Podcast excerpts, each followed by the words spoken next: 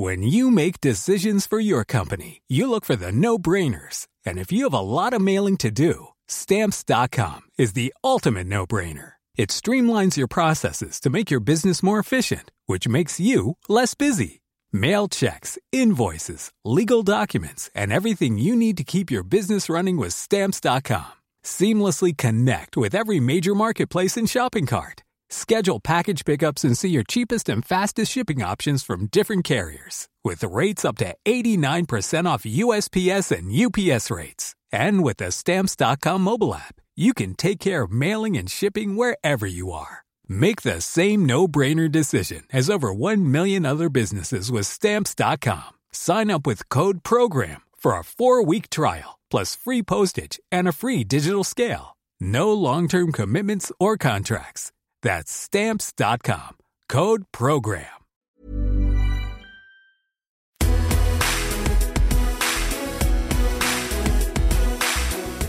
Vous avez vu lever les bras, une médaille autour du cou sur un podium olympique. Pour beaucoup de sportifs, c'est l'accomplissement d'une vie. Mais derrière, on n'imagine pas forcément comment ils ont vécu les Jeux. De la cérémonie d'ouverture au village en passant par leur exploit, on a envie d'en savoir un peu plus sur ces Olympic Legends. Je suis Arnaud Dupasquier, l'ancien tennisman médaillé de bronze aux Jeux de Sydney en 2000. Et aujourd'hui, je reçois 3 légendes, 3 nageurs, Alain Bernard, Fabien Gillot et Frédéric Bousquet. Salut messieurs, ravi de vous avoir sur ce podcast pour parler des Jeux Olympiques. Première question qu'on pose à tous les athlètes que l'on reçoit, c'est votre ou vos médailles pour le coup, elles sont où? Alors, on n'est pas obligé de tout dévoiler, je sais que voilà, certains... Les athlètes n'ont pas voulu dire où elles étaient, mais est-ce que vous les avez, je ne sais pas, il y en a qui les ont passées à leur famille, à la tante, aux grands-parents. Elles sont vos médailles? Allez Fred, à toi, honneur à toi. Lancez-vous. Moi, c'est simple. La plupart de mes médailles, je pense que c'est ma mère qui me les a tirées. Elle a dû les coffrer dans des boîtes à chaussures qu'elle garde précieusement sous son lit. Mais la plus importante à mes yeux, c'est celle que je partage avec Fabien et Alain, c'est celle de Pékin. Elle est près de ma tête de lit, près de moi. Tu la gardes près de toi. D'accord. Toi, Fabien ? Alors moi, jusqu'à il y a pas si longtemps, ça remonte quand même à quelques années. Je les avais à la maison pour en profiter, faire souvent plaisir, parce que les gens te demandent souvent de les voir. Ouais. Et je suis très pote avec Lucie Décosse, judokate, qui s'était fait cambrioler, qui s'était fait piquer toutes ses médailles. On avait un copain nageur aussi sud-africain, Rick Niesling, qui s'était fait cambrioler en Afrique du Sud et s'était fait piquer aussi toutes ses médailles. Donc moi, depuis quelques années maintenant, j'en profite beaucoup moins, mais elles sont au coffre à la banque. D'accord. Pas très fun, pas très marrant, mais j'ai tellement peur de me les faire braquer. Et puis tu sais, à Marseille, il y a très peu de cambriolage. Oui, il paraît. Toi Alain, c'est marrant que tu parles de ça, Fab. Alors, mais je les garde aussi précieusement et je les change régulièrement d'endroit parce que j'aime bien les montrer à des gamins en stage, sur les stages de natation que je fais.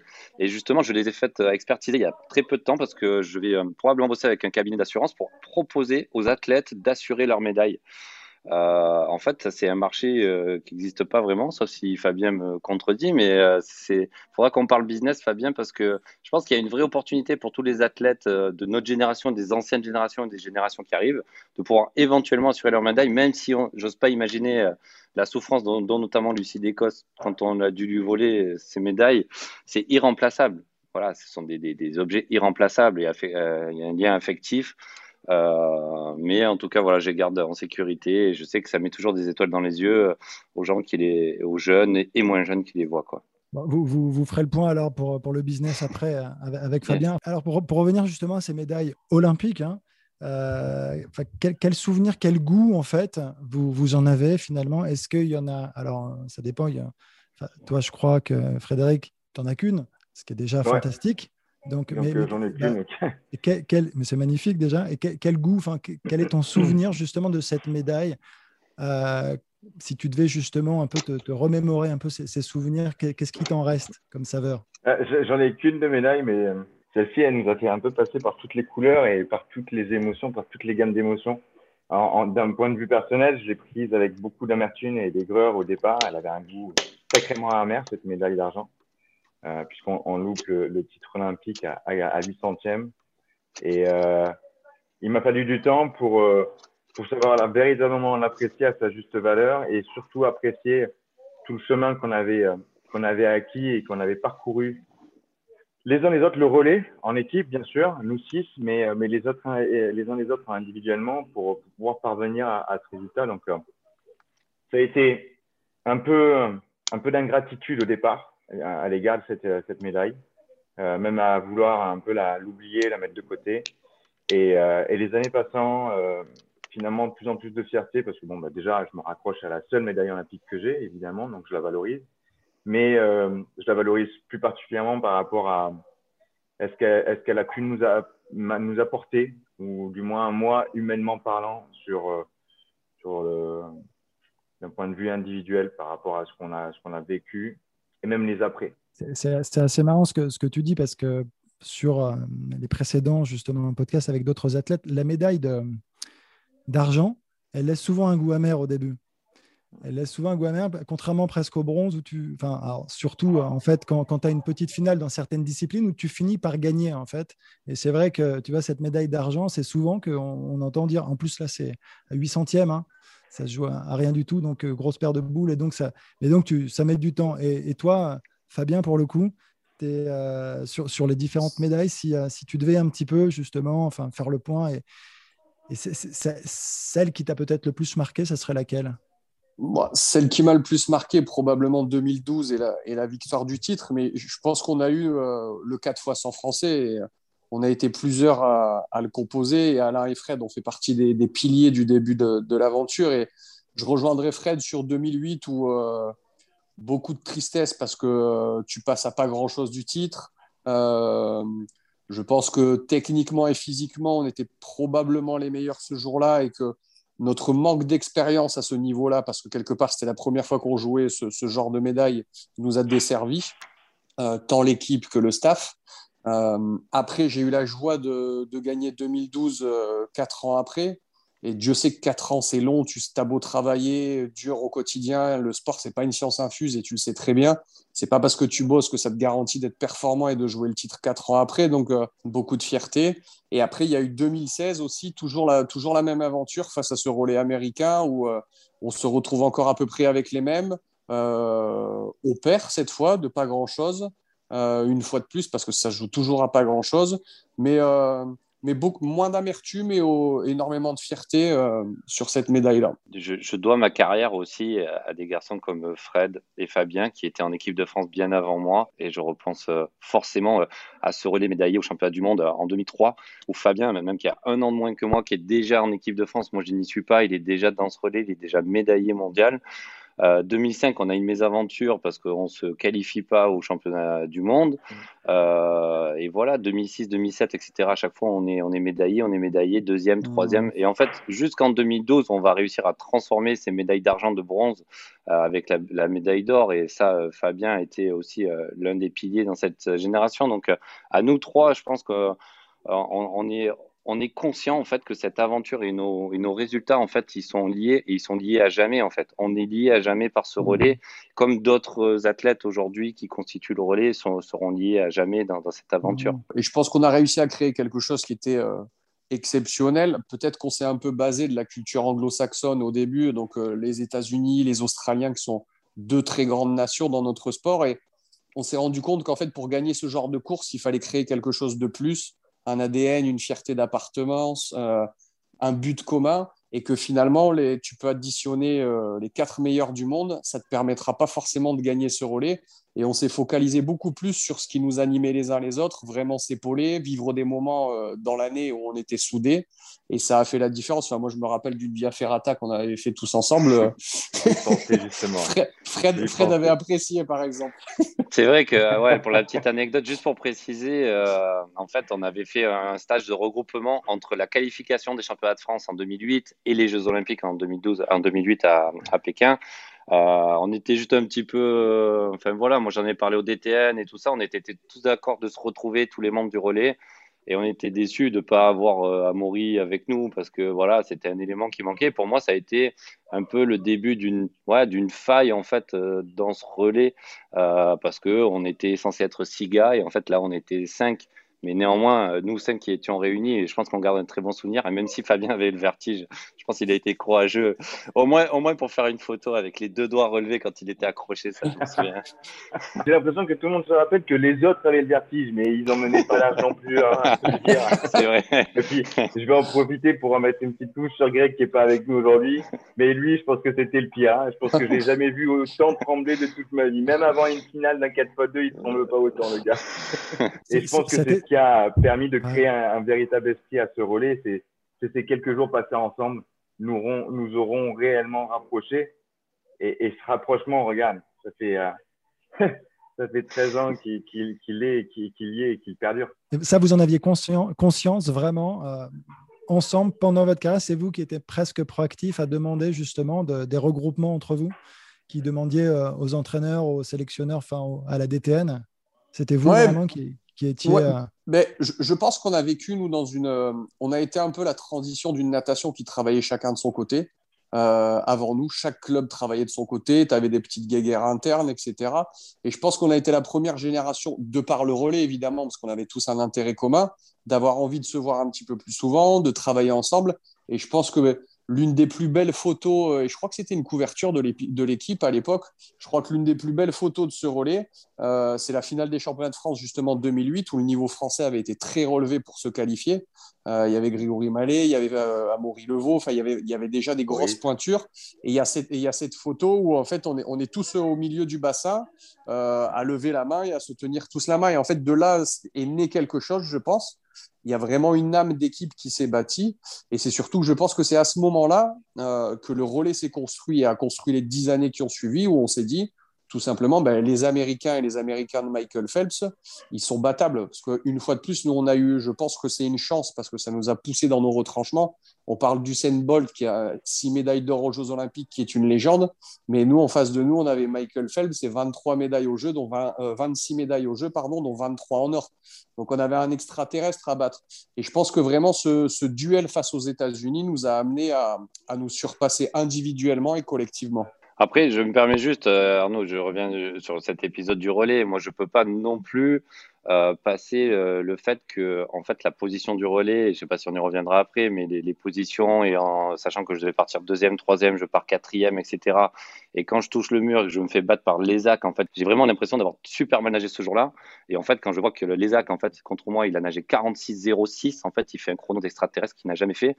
Et je me dis, mais pourquoi ce mec, il nage ce jour-là aussi vite contre moi dans ce contexte? Alors que je suis censé être à ce moment-là le mec le plus rapide du monde, les collègues me donnent le relais avec 1,50 m d'avance, c'est impensable que je touche 2e. Donc j'ai un gros sentiment, comme Fred au tout début, de culpabilité et tout, de responsabilité de ce relais. Et c'est marrant parce que j'ai revu une image, je suis en train de refaire le tri en ce moment parce que j'écris mon autobio et tout, et je revois une image où j'ai tous les 3 autres gars autour de moi qui sont là pour me consoler, mais je suis inconsolable en fait à la fin de la course.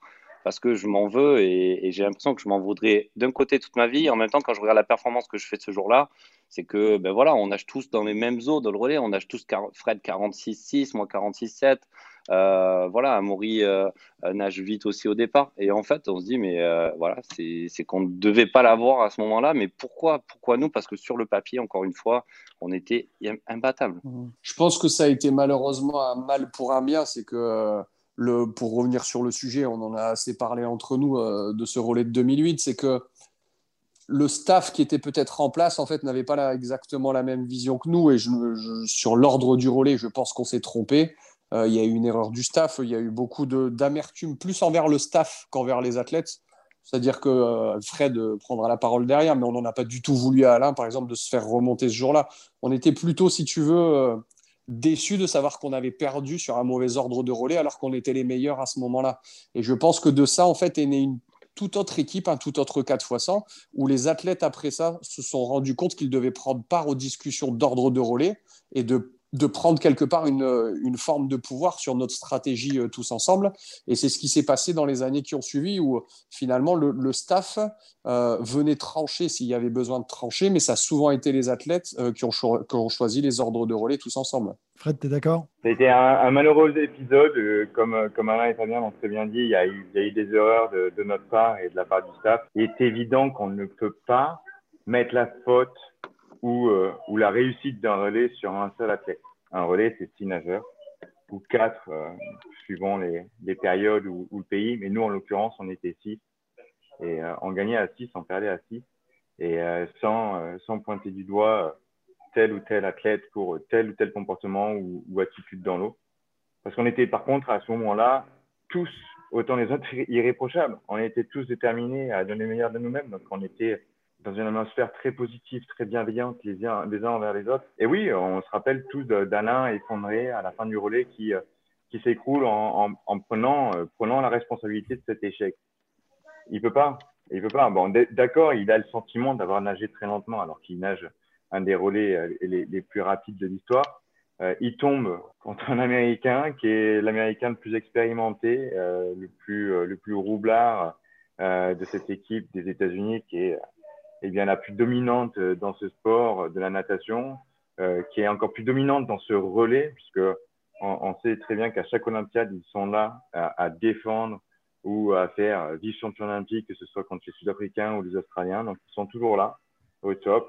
Et donc, on peut pas se jeter la pierre sur l'un ou sur l'autre. Évidemment, à parler de tout ça, ça recrée quelques mémoires qui sont moins agréables lorsqu'on apprend que notre relais, l'ordre de notre relais a été changé sans nous en avertir. Mais ce sont des faits de vie, des faits de carrière, des faits de sport qui nous ont permis aussi de nous renforcer les uns les autres, comme je le disais tout à l'heure. Ça ne nous a pas tués, ça nous a rendus plus forts, ça les a rendus plus forts 4 ans plus tard. 4 ans plus tard, ça leur a permis de faire absolument aucune erreur et d'être conscients de leur plein potentiel et de remporter cette heure olympique à Londres comme ils l'ont vraiment fait brillamment, de la plus belle des manières. Bien sûr. Là, on peut revenir sur, toujours à Pékin pour le compte 2008, sur ta médaille d'or, sur le 100 mètres, donc nage libre. Tu arrives, tes grands favoris, tu as battu 2 fois le record du monde avant d'arriver. Comment tu le vis? Est-ce que parce que ça peut être à double tranchant quand on est athlète. Est-ce que c'est une confiance énorme ou est-ce que c'est beaucoup de pression en même temps? Comment toi, tu le vis? J'ai envie de dire, il y a un peu des deux. Il y a de la confiance et d'un côté de la sérénité, de l'autre de la confiance, parce que ça fait des années que je monte en puissance. Et encore une fois, comme j'ai dit, grâce aux gars, j'ai acquis de l'expérience internationale grâce au relais. Et j'arrive sur le tard. Moi, j'ai déjà 25 ans, en fait. Donc, je suis vraiment entre l'âge de Fabien et de Fred. Voilà, j'ai toujours appris à séquencer dans toutes les compétitions, que ce soit les championnats de France ou les meetings de travail, en fait, en passant, de scinder les courses les unes après les autres, que ce soit les relais, les épreuves individuelles. Et donc là, dans l'épreuve individuelle, je peux pas me dire je vais tout laisser tomber parce que j'ai l'impression d'avoir pas bien nagé en relais, etc. Et en fait, je séquence les courses et en arrivant en finale, là pour le coup, c'est Eamon Sullivan qui a beaucoup plus de pression que moi. Et je pense que encore une fois, des fois, c'est pas forcément le meilleur, le plus rapide qui gagne, c'est celui qui arrive à s'exprimer au mieux de ses capacités en fonction du moment et du contexte. Dans la finale des Jeux Olympiques, j'ai réussi à battre Eamon Sullivan, pourtant il n'a pas fait son meilleur temps.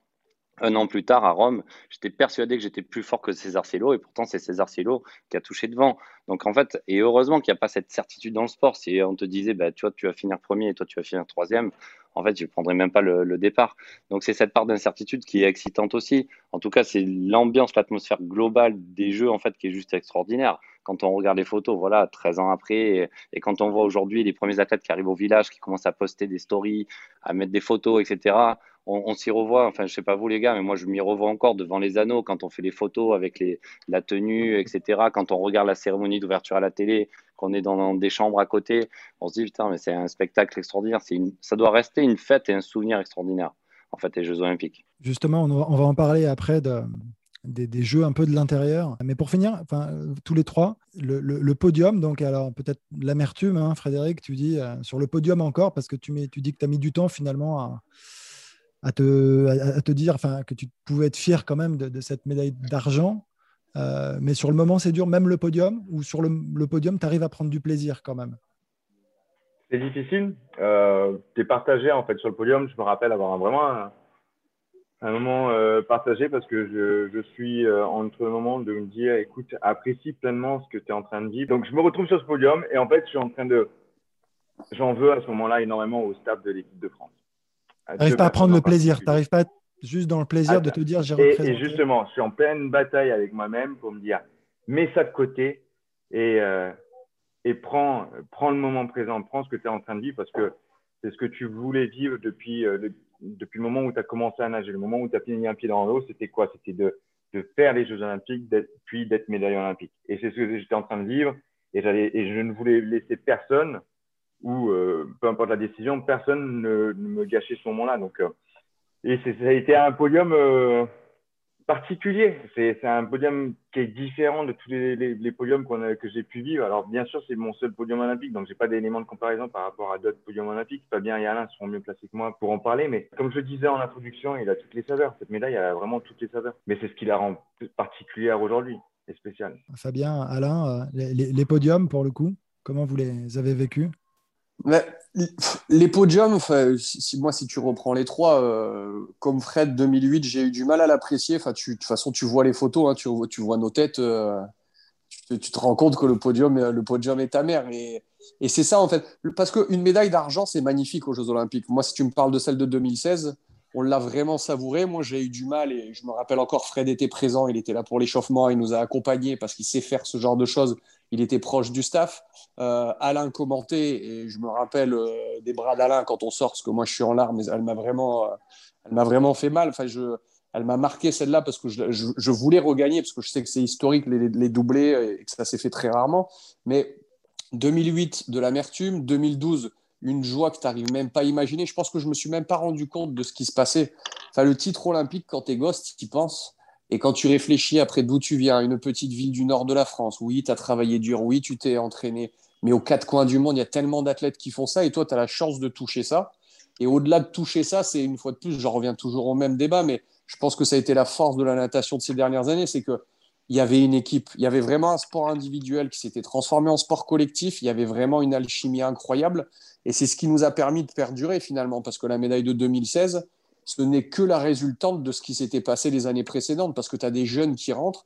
Alors certes, c'était talentueux, des Yannick Agnel, des Jérémy Stravus, des Florent Manodou, mais tout le savoir-faire, en fait, nous a permis en fait, de continuer de perdurer, parce que je me répète, mais tu peux avoir les 4 meilleurs du monde, Alain l'a évoqué, et Fred aussi, ça ne te garantit même pas d'être médaillé. Tu regardes une nation comme l'Australie ou la Russie, qui sont très fortes dans notre spécialité, le 4x100, ils sont passés pratiquement à chaque fois du podium, à côté du podium. Toi, Alain, sur la notion de podium, les émotions et les sensations que tu as pu ressentir? Les sensations, surtout moi, l'Olympiade 2008, c'est clair, je suis passé un peu par tous les sentiments, un peu pareil comme les gars, essayer de relativiser un petit peu en se disant, putain, s'il y a un an, on nous avait dit, allez, un an et demi, on nous avait dit, les gars, vous serez vice-champion olympique, on serait tous tapés dans la main, on l'aurait dit tout de suite, parce que en fait, on est troisième à Melbourne un an avant au championnat du monde. J'ai revu le temps la dernière fois, c'est dérisoire, on fait 3-13 en fait, en 2007, et là on vient de faire 3-8, c'est-à-dire aussi bien les Américains que nous avions nagé 4 secondes en dessous le record du monde. Donc ce qui reste en soi l'une des courses du siècle en fait, avec une fin pas heureuse pour nous. Donc forcément un moment d'amertume. Après, j'ai très peu de souvenirs en fait sur les podiums individuels sur le 100 mètres, tellement ça va vite, l'euphorie, tout mélangé. Je vois le président, il y avait le président de la Fédé qui était en larmes et tout, ça se voyait pas. Et je me dis, mais qu'est-ce qu'il fait? Pourquoi il pleure quoi? Et après le 50 mètres partagé aussi avec Amaury. Donc c'est des moments uniques et voir les gars 4 ans plus tard en fait sur la plus haute marche du podium, la main sur le cœur.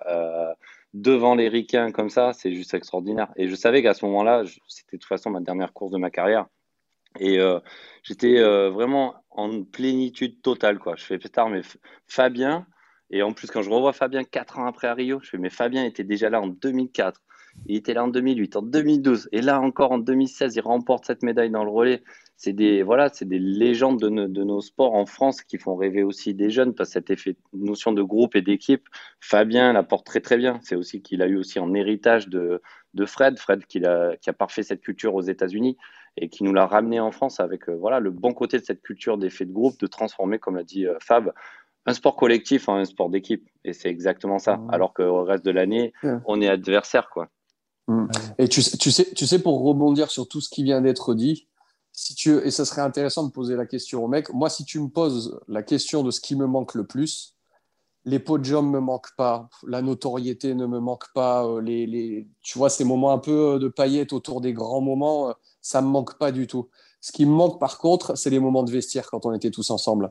Avant, après les entraînements, les préparations, tu te racontes des conneries, tu as des moments très sérieux, où tu commences à douter, les moments où tu envisages la victoire et tu sais que c'est jouable. Et en fait, c'est ces petits moments de vie, en fait, je pense qu'ils nous ont tous transformés. Et je rebondis sur ce que Alain dit, c'est que les uns sans les autres, on n'aurait jamais fait les carrières qu'on a tous fait, parce que quelque part, on a tous perduré. Alain, il a duré. Il dit que c'est vrai, il me dit que je suis resté plus longtemps, mais il est resté un paquet d'années. Et quand tu connais le niveau du 50 et du 100 crawl français à l'époque, c'était gigantesque. Fred, ça a été celui qui nous a, chez les sprinters, le premier fait rêver en battant le record du monde du 50 en petit bassin. Et je me rappelle même, moi, d'une époque où on était, je crois que c'était une année de championnat d'Europe ou championnat du monde. Je crois que dans l'ordre, c'est Alain qui bat le record du monde au championnat de France en petit bassin. Moi, je le rate en série des championnats d'Europe à 5 ou 6 centièmes et Amaury le bat l'après-midi. Enfin, on avait tous un niveau incroyable. Et quand tu parles de cette même compétition, le 4x50 crawl, je pense que c'est jamais arrivé de l'histoire de la natation où c'est pas qu'on a battu les autres. Ils étaient, je sais pas moi, 5-6 mètres derrière ce jour-là quand on bat le record du monde. Et ces trucs de vestiaire, je pense que quand on fait chacun notre sport, on a nos sensations avec notre corps, nos trucs. Et en fait, on est capable de se comprendre des fois en un regard ou en deux mots, en fait. Et c'est cette alchimie, en fait, qui est juste géniale et qui manque aussi encore un peu aujourd'hui. Bien sûr, c'est dur, on en chie, on en bave les matins, les soirs, les courbatures, tout ce que tu veux. Mais quand on arrive à avoir cet alignement de planète, si tu veux, l'ambiance, elle est en même temps hyper concentrée, hyper pro. Et en même temps, on se comprend en un regard, quoi. On se dit, mais on vit la même chose, on parle le même langage. On parle le langage du sprint français, du sprint tricolore. Et ça, il n'y a que nous qui pouvons le comprendre. Et on a beau essayer de mettre des mots aujourd'hui dessus, on n'y arrivera jamais, je pense. On va passer à la deuxième partie qui sera, j'espère, tout aussi intéressante.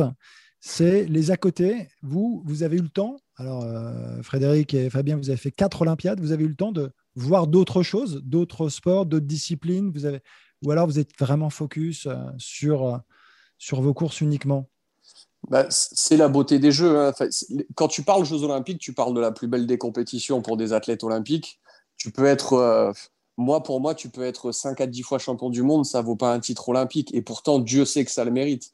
Quand tu regardes la reconnaissance en France, tu es 10 fois champion du monde, tu n'as pas la Légion d'honneur. Tu es une fois champion olympique, tu as la Légion d'honneur, par exemple.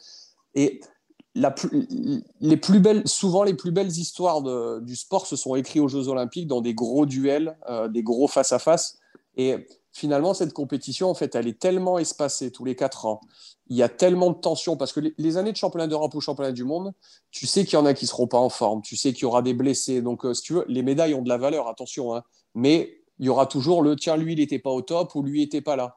Les Jeux Olympiques, tu sais que tout le monde est là et que tout le monde sera au top de sa forme. Certes, tu peux passer à côté le jour J, mais par contre, tout le monde est préparé comme jamais. Et c'est ce qui rend cette compétition en fait incroyable. Et nous, la chance que l'on a, les nageurs, c'est que la natation, c'est la première semaine et que la deuxième semaine, on a la possibilité d'aller voir tous les autres sports, de profiter des Jeux Olympiques, que ce soit le jour ou la nuit. Et c'est un moment incroyable parce qu'une fois de plus, on construit une équipe dans tous ces moments off. Ouais. Et donc, vous avez vu quoi alors justement comme autre... sports sportifs qui vous ont marqué? On va commencer par le jour. Parle-nous un peu de tes nuits, Fabien. Tu as vu quoi comme sport, comme épreuve sportive, je veux dire? Alors, moi, j'ai 2 moments, et c'est du basket, c'est 2 moments en self qui m'ont paru incroyables. Je crois que c'est 2004, la première fois, où je suis un gosse, et je pense que j'ai collé au basque de Fred et Romain pendant ces Jeux Olympiques-là, où je leur ai posé 100 000 questions à leur coller autour. On a vu l'équipe chinoise rentrer dans le self. C'est la première fois que j'ai vu ça de ma vie. Les mecs, pour rentrer dans le self, en fait, la porte leur arrivait là. Ils ont dû baisser la tête pour rentrer dans le self. Ça m'a marqué, mais je m'en rappelle comme si c'était hier. Et après, je suis fan de NBA. Et en 2008, je les ai revus après à chaque Olympiade, mais 2008, on a vu l'équipe américaine rentrer avec ce pas un peu nonchalant, tu sais, les LeBron James, les Kobe Bryant, les Jason King, les Kevin Garnett, etc. Et tu es aux Jeux Olympiques, tu as tous les athlètes qui sont là pour performer. Le self, c'est arrêter de manger. Et je pense que tu as des dizaines et dizaines de filles qui se sont levées pour aller prendre des photos avec eux. Et c'est là où tu te rends compte que la NBA... aussi. Et de mecs aussi, il y en avait un peu moins quand même, mais il y en avait. Et c'est là où tu te rends compte que la NBA, ça reste quand même un sport particulier. C'est vraiment des grosses starlettes. Ouais. Et toi, Frédéric, sur tes 4 Olympiades, pareil, si tu devais avoir quelques moments marquants comme ça, avec les autres athlètes partagés. Moi, celui qui m'a sans doute le plus marqué, c'est sur mes premiers Jeux à Sydney en 2000. Je suis allé voir la demi-finale de basket aussi, l'équipe de France qui jouait contre l'Australie, où on se qualifie en plus dernier moment, vraiment sur les derniers moments du match. Et c'était une des seules disciplines que j'étais allé voir sur cette deuxième semaine, et je m'étais vraiment régalé. C'était un grand moment. C'était vraiment, comme le disait Fabien, les Jeux, c'est une multitude de sportifs qui se retrouvent au même moment et sur le même piédestal quasiment. On a tous l'impression de faire partie du même mouvement olympique, et puis il se passe des choses comme Fabien le décrivait dans le self, où on se rend compte que non, il y a les dieux, il y a les demi-dieux entre guillemets, sans pour autant se prétendre demi-dieu ou quoi que ce soit, mais quand on voit les stars de la NBA ou les grands noms comme Usain Bolt qui arrive, tu te dis waouh, je suis en train de partager le même espace de vie et de partager la même épreuve sportive que ces gens-là. C'est incroyable, c'est hallucinant. Tes premiers jeux à Sydney, c'est ceux qui t'ont le plus marqué dans le sens où c'était la découverte? Ouais, ça me faisait rigoler quand Fabien disait qu'en 2004, il avait été comme un gosse et à coller au basket de Romain et nous poser plein de questions, parce que j'ai fait exactement la même 4 ans plus tôt à Sydney. J'avais 19 balais, je crois que j'avais les yeux, s'ils s'ouvraient un peu plus, ils allaient tomber tellement j'hallucinais sur tout ce que je voyais. C'est le Disneyland du sport, cet endroit-là. Donc, puis bon, d'autant plus Sydney en Australie où la natation est un des sports phares. Enfin, c'est des souvenirs incroyables. C'était il y a plus de 20 ans pour moi et c'est encore tout frais dans ma mémoire. Et Dieu sait que j'ai pas une bonne mémoire, donc c'est que ça m'a marqué. Et moi je trouve, je sais pas si vous c'est ça les gars, mais le survêt de l'équipe de France olympique, c'est autre chose que le survêt de l'équipe de France de natation. Moi j'ai l'impression un peu d'enfiler une cape de super-héros, et je me sens beaucoup plus fort quand je l'ai sur les épaules. Grave. C'est clair. Et puis avec les anneaux, enfin, je sais pas, t'as le bleu, blanc, rouge, t'as les anneaux, enfin, c'est un truc de malade. Mais comme à rebondir sur ce que vient de dire Fred, ça peut vite être Disneyland et tu peux vite t'y perdre aussi. Moi, j'ai une anecdote à Pékin où on fait une séance de muscu en fait dans le village olympique et t'as l'impression d'être dans Star Wars. C'est sur la planète Namek en fait, entre les haltérophiles qui font 2,20 m et qui soulèvent 200 kg à l'arraché et les gymnastes cubaines en fait qui font 40 kg et à 1,40 m, tu te dis, mais en fait, c'est qui le vrai gabarit? C'est quoi la norme, en fait? Eh bien, la norme, il n'y en a pas. La norme, c'est chacun qui est là pour représenter son pays, ses couleurs et tout. Et ça peut vite être Disneyland aussi. Tu peux vite te perdre et rater tes jeux. Il y en a qui ont raté beaucoup de choses comme ça, malheureusement. C'est marrant. Fabien, tu disais, le survêt des jeux te donne vraiment de la force. Moi, c'est typiquement, enfin, s'il y a un truc qui m'a marqué, moi j'étais à Sydney, c'était de porter ce survêt. J'avais l'impression, et c'est ce que tu disais, de sentiment d'invincibilité. Et tu sais qu'au deuxième match, donc nous on a 6 matchs pour aller au bout. Deuxième match, je suis sorti du match et j'ai dit, je vais être champion olympique. Tu sais, avec le survêt. Mais c'est exactement l'image que tu donnes, la cape de super-héros. Tu sais, c'est comme ça en tout cas que je l'ai ressenti aussi. Mais tu vois, c'est intéressant de l'entendre de la bouche d'un tennisman, parce que pour nous, c'est vraiment le Graal, cette compétition-là. Pour toi, à l'époque, vaut mieux quand même gagner un grand chelem dans ton sport. Et pourtant, de t'entendre dire ça, c'est qu'il se passe vraiment quelque chose de magique là-bas. Le seul truc, c'est que je pense que c'est très personnel après. Donc, c'est pour ça que je ne veux pas parler de tous les tennismen. Je parle de moi et je ne suis pas porte-parole du tennis. Moi, je sais qu'à Sydney, on nous posait justement des questions assez étranges, simplement. Tout le monde était surpris de nous voir au village olympique, si tu veux. Nous, c'était au village olympique, soit on ne faisait pas les jeux. Enfin, pour moi, ça n'avait pas de sens. Sinon, c'est pas les jeux. Donc, tu vois, cette grande famille dont vous parlez, c'est cette fierté, à un moment donné, d'appartenir à la famille France au sens large du terme et de se dire, putain, il y a 60 millions de personnes qui nous regardent. On n'a pas le droit de se louper. Tu vois, imagine, moi, c'est une mission. Enfin, je l'ai vécu comme ça. Après, encore une fois, c'est pour ça que je m'engage pas sur ce terrain glissant. C'est très personnel. Et après, peu importe ton sport, tu as grandi aussi avec une certaine éducation. Moi, j'ai toujours regardé de près les Jeux Olympiques. Donc, après d'y avoir participé, et puis après même en tant que chef de délégation, même si c'est différent, j'ai fait Londres et Rio, où ça s'est un peu moins bien passé. Mais c'était une chance inouïe. Et vous avez d'autres anecdotes, justement, après, vous avez suivi un peu, donc tu disais, toi, Frédéric, le basket français et tout, mais vous vous souvenez justement d'images, alors vous en avez fait pas mal d'Olympiades, vous, ensemble, mais de moments, justement, vous suivez un peu les Français ou les médaillés, tu vois, parce que moi j'ai l'impression qu'on se prenait au jeu. En fait, au début, tu arrives, tu sais, tu regardes le début un petit peu partout, et puis dès que ça prend, putain, il y a un ou deux mecs comme ça, ou deux femmes évidemment, et tu commences à suivre. Je trouve que c'est ça qui est aussi magique. Vous avez des images comme ça qui vous restent? Moi, j'ai une image, et c'est marrant parce que ça a été le cas sur les 4 Olympiades. Sur le dernier jour, en fait, il reste très peu de sports encore en lice. Et forcément, il y a la finale du hand. Et je me vois sur chaque Olympiade monter dans le bus avec des dizaines de Français, tous sports confondus. On a tous terminé. On arrive devant l'enceinte. Les mecs nous voient arriver, nous disent « Non, vous n'avez pas de billets, ce n'est pas possible, il n'y a plus de place. » Et en fait, on a forcé le passage. Et on a été s'asseoir dans les escaliers partout dans le stade pour aller vivre ce moment avec l'équipe de hand masculine. Et est-ce que tu les as fêtés un peu, les médailles, avec les handballeurs après ou pas? Ouais, on les a souvent croisés le soir. Alors, c'est qui les plus costauds en soirée? C'est pareil qu'ils sont très bons. Ouais, c'est pas des tendres. Hein. Et puis en général, c'est pas des petits gabarits non plus, donc ça encaisse bien. Nous, en plus, on est fatigués fin de semaine. Ça fait déjà une semaine qu'on y est, c'est pour ça. Vous avez justement sur ces médailles, après la deuxième semaine, ces quartiers libres, là le staff et tout, c'est lâcher prise. Vous êtes en permission totale.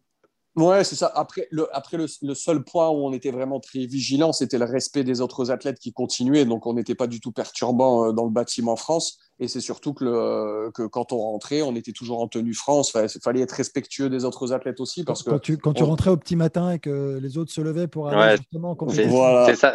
Je culpabilise d'avoir croisé des Australiens qui allaient nager. C'était la toute dernière, le dernier jour de compétition. Nous, on avait fini de nager. Et là, tu rentres avec ta veste, chemise et tout. Et il est 5h30, 6h. Et eux, ils vont faire la course de leur vie, ça se trouve. Et tu leur fais bonne chance. Et tu essaies de te faire tout petit. Mais genre, tu culpabilises trop, quoi.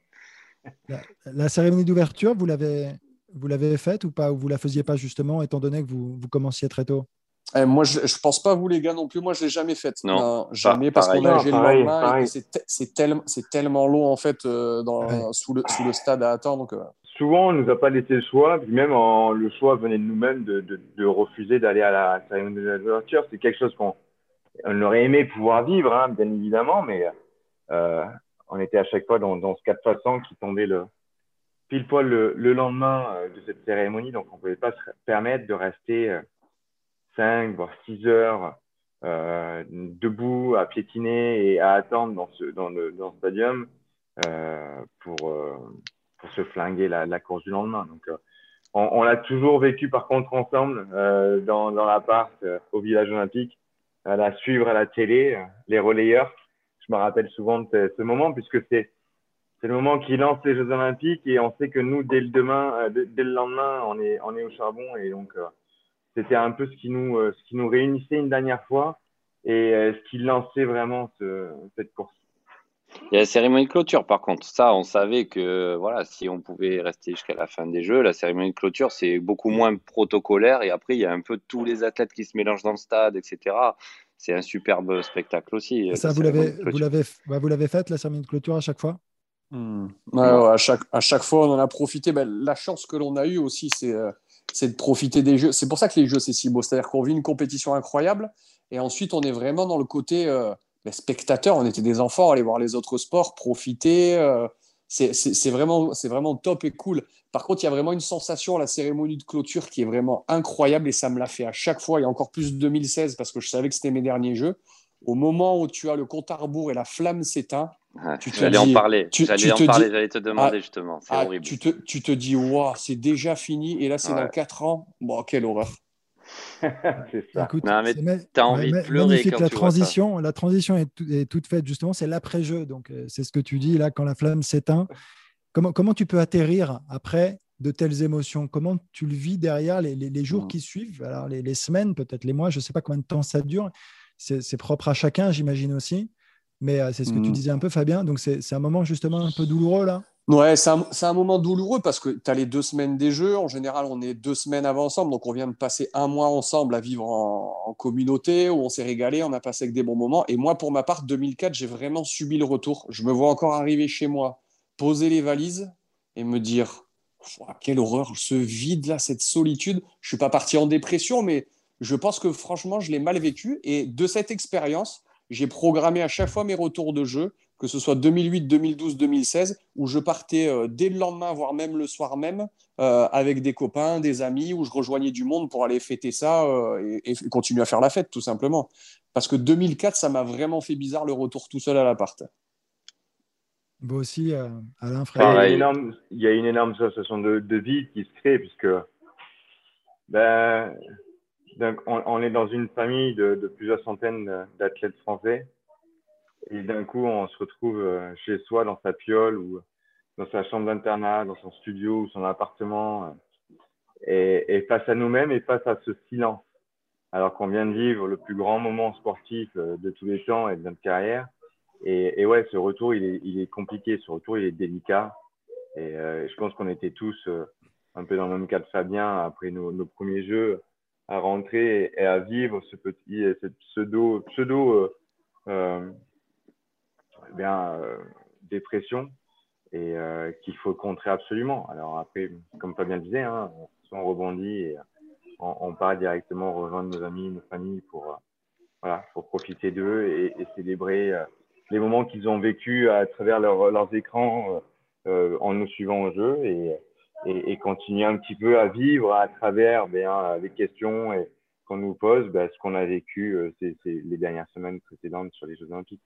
Et puis en plus, on faisait en sorte d'être présent pour Frédéric parce qu'il tombait souvent amoureux, il avait des chagrins d'amour au retour, c'était horrible.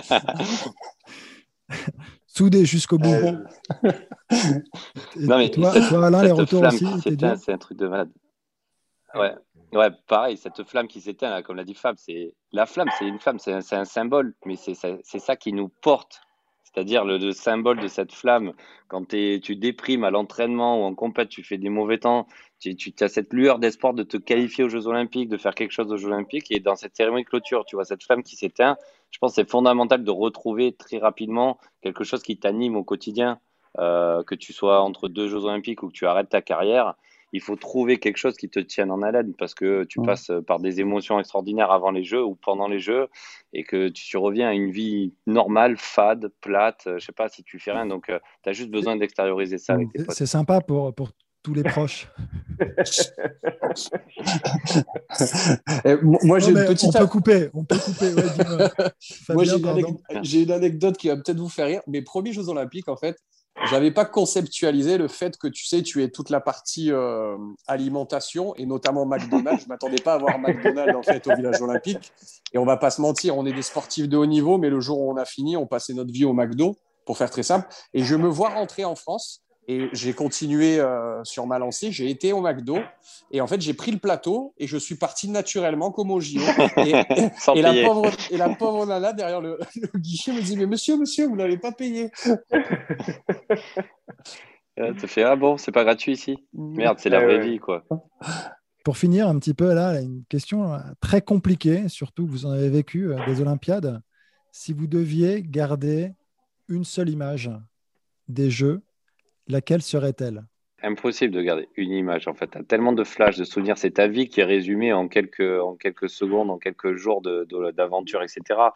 Moi, je pense quand on se retrouve toute l'équipe, on sait qu'on part pour cette aventure. C'est la découverte du package, tu sais, du Survêt de France et tout. En fait, tu dis, voilà, à partir de là, tu sais que c'est officiel quelques semaines avant. Mais quand tu reçois le package, en fait, c'est matériel, comment dire, mais... Moi, je suis assez matérialiste, mais c'est un symbole, pareil, comme la flamme, etc., de se dire, il y a mon bonnet avec mon nom, il est juste à côté de celui de Fabien Gillot, à côté de celui de Fred Bousquet. Putain, c'est à côté de un tel. Et tu dis, mais on est tous le même truc, on est tous dans la même couleur, dans le même bateau. Voilà, c'est ce symbole-là.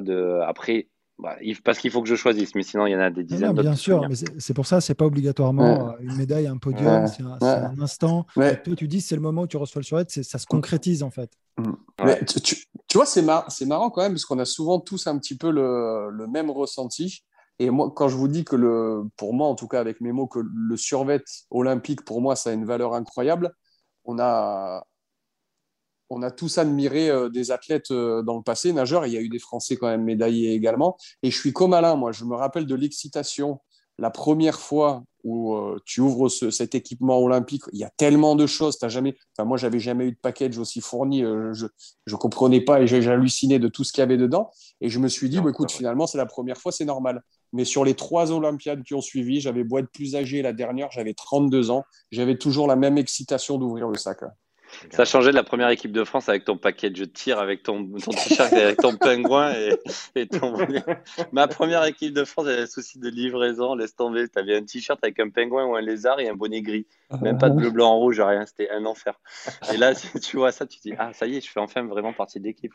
Toi, Frédéric, une image, un moment Non, l'image qui moi, à chaque fois, c'est celle qui reste le plus, c'est le flamme olympique qui brille au-dessus de nous tous, en fait.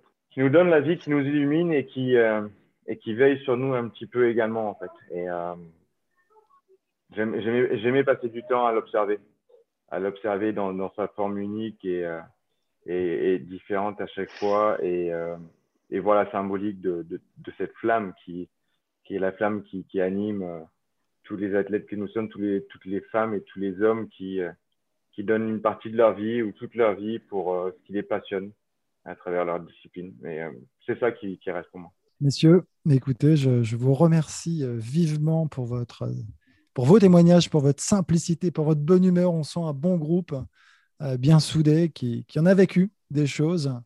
Je vous remercie 1000 fois en tout cas d'avoir participé à ce podcast et je vous souhaite écouter le meilleur pour la suite. Merci beaucoup. C'est gentil. Merci Arnaud, merci les gars. C'était top, merci beaucoup. C'était plaisir les gars. Prenez soin de vous les gars, bisous.